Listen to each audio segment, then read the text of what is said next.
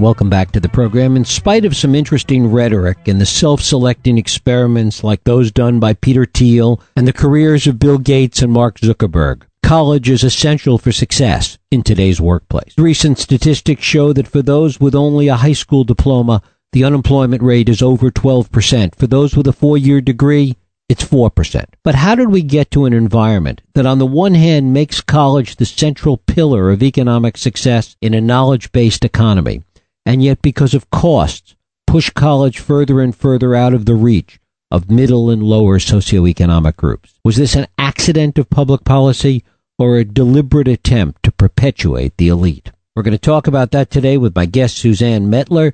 She is the Clinton Rossiter Professor of American Institutions at Cornell University. She's a fellow at the Century Foundation, and it is my pleasure to welcome Suzanne Mettler here to talk about her new book, Degrees of Inequality How the Politics of Higher Education Sabotage the American Dream. Suzanne, thanks so much for joining us. Well, thank you, Jeff. I'm delighted to be here to chat with you today. It's great to have you here. It is a powerful irony that just really is brought to the surface in reading Degrees of Inequality. This idea that college as an instrument of success in today's society has become more and more critical at precisely the same time it has become much more expensive and much less accessible. Talk about that. Yeah, this is really, as I see it, a great tragedy. Through the middle of the 20th century, from the creation of the GI Bill for veterans after World War II, right up through the creation of Pell Grants in the early 1970s, we were succeeding in creating these new landmark policies that were enabling more and more Americans from across the income spectrum to go to college.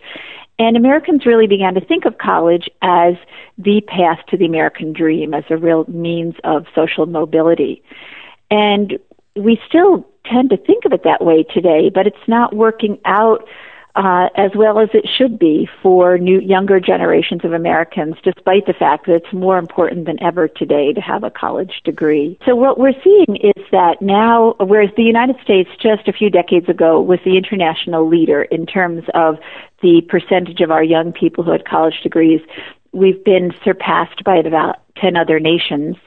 And then if you look at who um, are who's getting college degrees today, you'll see that we've had big increases among young people who come from uh, families in the top income quartile.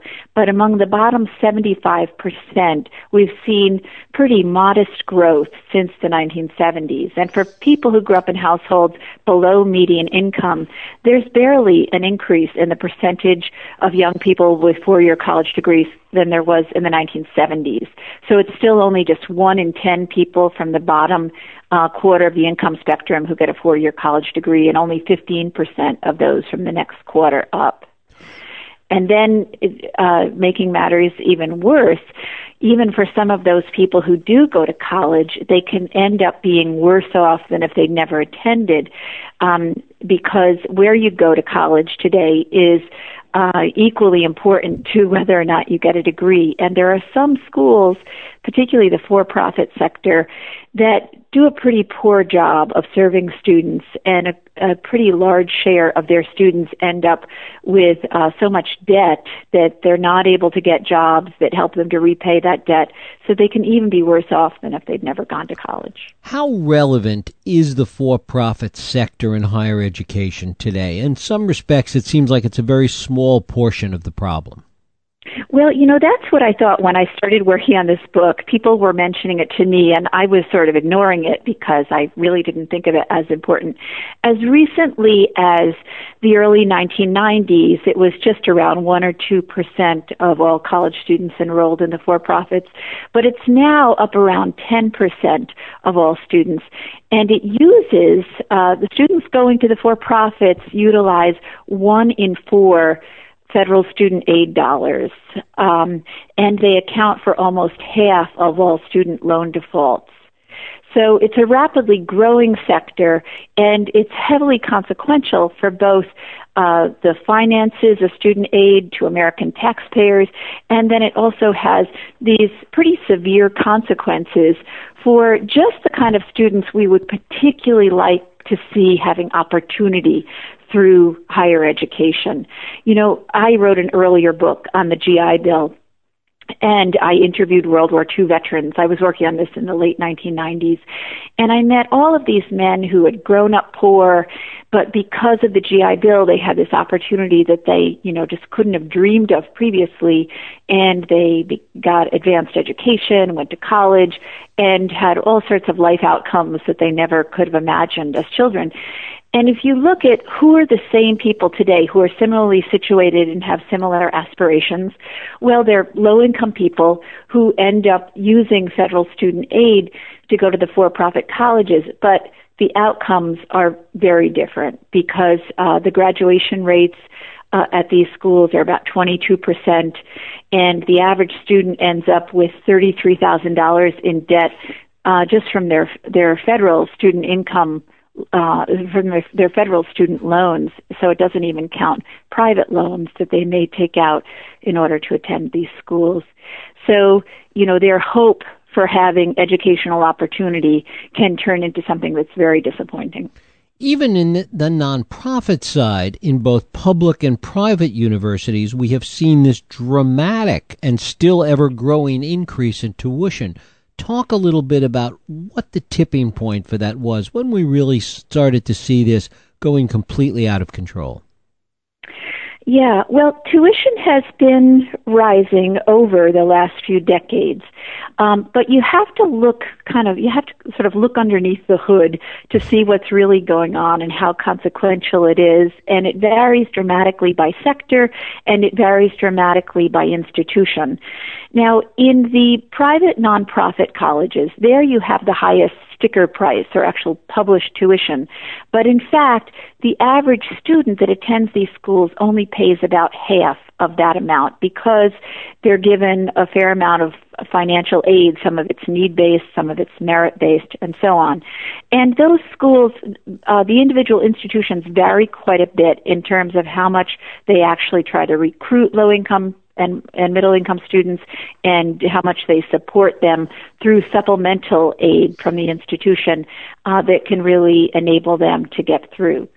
Um, and then if you look at the public institutions, that's where, uh, while they still are the most affordable institutions around compared to these other sectors I've been talking about, but they've had rapid uh, tuition increases over, since uh, the 1980s um, since 1990, um, tuition increases of about 113%.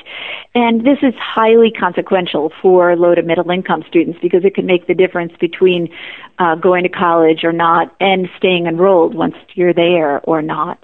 Uh, and it also means that they are having to squeeze their resources and they have more students in the classroom and more students are taking online classes as a way to uh, for these institutions to save money.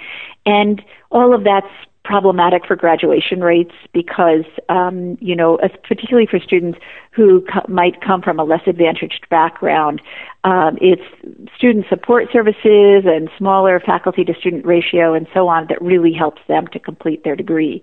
So th- the question you're asking is why has this happened and why has it happened so dramatically in the public sector? Well, it's happened because states are no longer supporting uh, public universities and colleges in to the extent that they were through the middle of the 20th century. They've really uh, pulled back, and they've pulled back because there have been competing priorities from other policy areas, uh, such as Medicaid and K-12 education and uh, prisons. Uh, and they've also pulled back because uh, I found, as I, I did a quantitative analysis of this, um, that many states now um, are, particularly since 2000, uh, will not raise revenues. And so, um, despite the fact that with rising economic inequality, there are wealthy people in a lot of states who could be paying more, but but states are very reluctant to raise taxes, and some of them over the last few decades have adopted various policies that make it really difficult for them to raise taxes unless they put it on a referendum. Go back to 1980. You talk about this golden age, really, in, in public education that went on between 1960 essentially and 1980. What happened in 1980 that began to change the equation? Well, actually, in the 1980s, the um, the states continued to invest quite a bit in public higher education.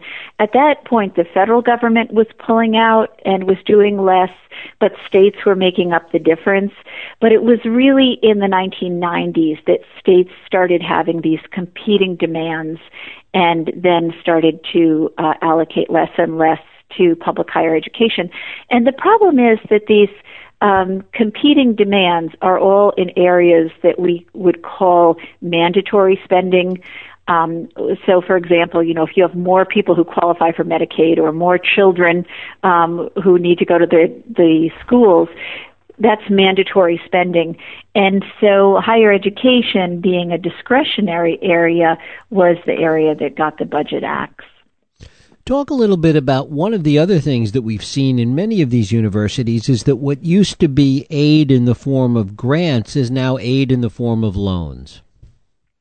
Right. Yeah, if you go back to the 1970s, the average student on financial aid was getting more in grants than they were in loans, and they weren't, you know, becoming so indebted to go to college. Um, and that's really uh, reversed. And so, you know, it, it makes it a very different calculation um, when you go to college if you're going to borrow a lot to do so. Now, I think I'll say something here where I, I think that the um, our national discussion about this doesn't go deep enough because we talk about student loans as if borrowing is necessarily a bad thing. For most students, if they are going to a reputable college and they're going to borrow some, but not too much. It's actually the best investment they could possibly make, and it's going to pay back for them quickly, and they'll pay off their loans. And having gone to college will have been the best decision they could make. Um, but for some students, if they go to schools where the outcome of, of their education um, really does not enable them to get the kind of job that would help them to repay those loans, then that was not a good investment for them. Talk a little bit about federal public policy and what's happened. First of all, that Pell Grants that were set up for this purpose have not kept pace with the costs, as we've been talking about, but just the, the general degree to which this issue has become so politicized. Right. Yeah. Well, if you look back to the 1980s, I mean, during the middle of the 20th century, um, Democrats were enacting a lot of these landmark public policies, but Republicans were uh, also on board. And you had, for example, Richard Nixon signed into law the Pell Grant policy, uh, and there was a lot of bipartisan support around these issues.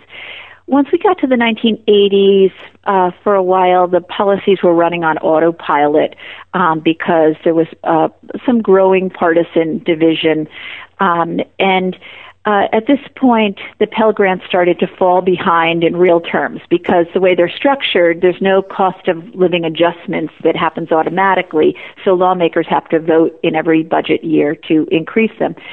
So they were falling behind, and various other policies were beginning to generate unintended consequences. The kind of thing that happens if lawmakers are not being serious about uh, policy maintenance, what I call, uh, you know, upkeep of policies and managing public programs. But then once we got to the late 1980s and early 1990s, they were beginning to reach across the aisle and to engage in some bipartisan reform efforts. Just as these were getting underway, suddenly much greater partisan polarization happened from uh, starting around 1993, 94, 95, and it's grown much worse to the present. So today we really have most uh, polarized Congress in modern history um, in terms of uh, the political parties. And that makes it really difficult to negotiate around these issues.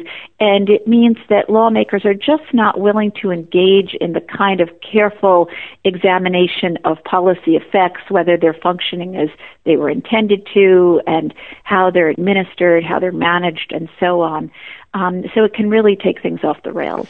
And talk a little bit about how this is playing out for the colleges and universities in terms of supply and demand, where you have certain institutions where you have record breaking number of, of applications and smaller institutions that are really struggling right now because of costs and because of some of the issues we've been talking about. Right. Yeah. Now we're in a time of a lot of crisis in higher education, of um, many institutions really struggling. I would say there are a lot of of the um, small nonprofit uh, private institutions that are struggling. Uh, in part, they have the dilemma of their sticker price, which to the average consumer looks like the real price because people don't know that they're actually, you know, they stand to their their child might get a lot of financial aid by going there, um, and so th- that's hurting those institutions. Um, and uh, and then uh, people are turning to to the, the publics in much bigger numbers because they are much more affordable, but they are really strapped because they don't have sufficient funding to try to uh, take care of all of these these students who have great needs. Talk a little bit about what the universities and colleges themselves are doing, if anything, to begin to address some of these issues. Well, I think it really varies by institution. I mean, you certainly have some nonprofit privates that are really more interested in rising up in the rankings of U.S. News and World Report than they are in providing educational opportunity. And so they are tempted to use their institutional endowment money to give it to students who have high SAT scores. And these students tend to come from higher income families. And so that doesn't do much for expanding educational opportunity, particularly if they're not helping to supplement the uh, federal aid that lower income students receive. There are other institutions that are really trying hard to to seek out low income students and to support them um, and to try to get them through. Um, and uh, so, you know, that's going to be the question, I think, going forward. And it's really, I think, what the Obama administration is trying to get at with the ratings system that they're proposing is to try to see um, how much of a good faith effort is made by particular institutions to expand opportunity. Um, and uh, you know, if you look back historically in my book, I kind of go back to the Northwest Ordinance and the Morrill Act and so on. It's really interesting how in the United States we have a long tradition going back to our beginnings as a nation of using uh, the authority of the federal government together with state governments and private institutions to work together for broad public goals through higher education. And what exactly the goals are have changed over time with the nation's history. But I think that today, for a whole variety of reasons, we need to try to pursue these goals again to provide more upward mobility for people, to help to salvage uh, the middle class in the United States, to have more of a trained workforce, and to foster more active civic engagement and political participation and a future leadership. We need to have more uh, people who are getting college degrees um, and people from across the income spectrum.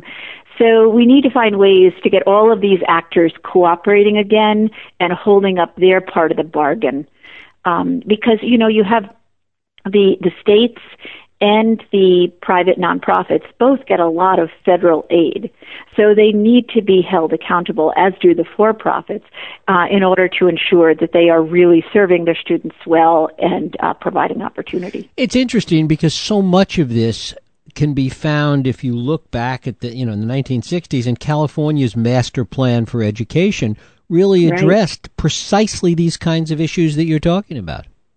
Yes, exactly. Right. You know, we had very widespread agreement around the value of these concerns uh, you know, during that point in time in the middle of the 20th century. If you look at public opinion today, Americans generally still support these kinds of values, these kinds of goals, but it's our political system, which, you know, for a whole variety of reasons, has um, really uh, gone away from them. The other thing is the degree to which business, unhappy with the quality of, of workers that they're getting, really has to step in and, and make their voice heard in this as well. Yeah, that's right. And I have talked to people involved in business who feel very strongly that we need more highly educated Americans, that we um, have various areas in which we have a real undersupply of people with sufficient education to um, do the jobs that need to be done. Um, and so, uh, you know, I, I think that that is often not heard, um, and we really need to to figure out how to uh, to work together with those goals in mind. How does the community college system in various states fit into this equation that you're talking about? Well, um, community colleges are a, a, critical component of this because, for uh, particularly for um, low-income people and people who might be the first in their families to be going to college, they provide this excellent source of education that's very affordable, where students take out uh, very little uh, in loans to attend. Um, and uh, so we need to do more to bolster those institutions, to support them, to provide greater resources to them. Um, and I think, you know, to make them a really viable alternative to the for profits because they often provide the same kinds of degrees, the same kind of training, but at a much lower cost to people. But often the students who go to the for profits don't realize that they have that alternative that would be much more advantageous to them. In your reporting on this, what is what does it tell you is the key political debate right now that really impacts how we handle these issues? Um, well, you know, it, it's uh, in some ways it depends upon the particular issue. There's particular issues around, you know, um, all of these different policy areas. Um, if you stand back from it, um, I suppose, uh, you know, we, we tend to be in debates now about um, the role of government, generally speaking. Although even then, there's a lot of smoke and mirrors going on. when it comes to the for-profits, for example, what's so surprising to me is that in an era when a lot of people say they stand for fiscal conservatism, they are willing to line up together to support this industry that you know, is really private in name only. It, uh, you know, it's privately owned, but 90 uh, or 86 percent of their revenues come from government. Um, of, of the average uh, for-profit college, uh, and this is despite the fact that you know they're traded on Wall Street and so on, and so you know it's there the whole idea that this is the um, approach that's in favor of markets and the private sector kind of breaks down quickly. And then on the other side, you know, you um, the for-profits are defended uh, by Democrats who will say, well, they're good for low-income people and they're uh, they're creating opportunity. Well, if you look at the outcomes, they're not doing such a great job of that either. So I guess I take the broad public debate with some grain of salt because it's not always what it seems when you look underneath the issues. And finally, what is your sense about where we go from here? How is this going to continue to play out? Well, um, so there's you know what I think might happen and what I hope might happen. um, what I hope would happen would be that we would really step back and instead of just getting into all of the kind of technical and small bore issues and the next reauthorization of the Higher Education Act and so on, that we'd really step back and uh, talk more broadly about the broad public goals that need to be pursued uh, through higher education and uh, expanding opportunity. That's what I hope we'll do. It's an area that for a long period of time was quite bipartisan. Even as polarization began to grow, it was still quite bipartisan.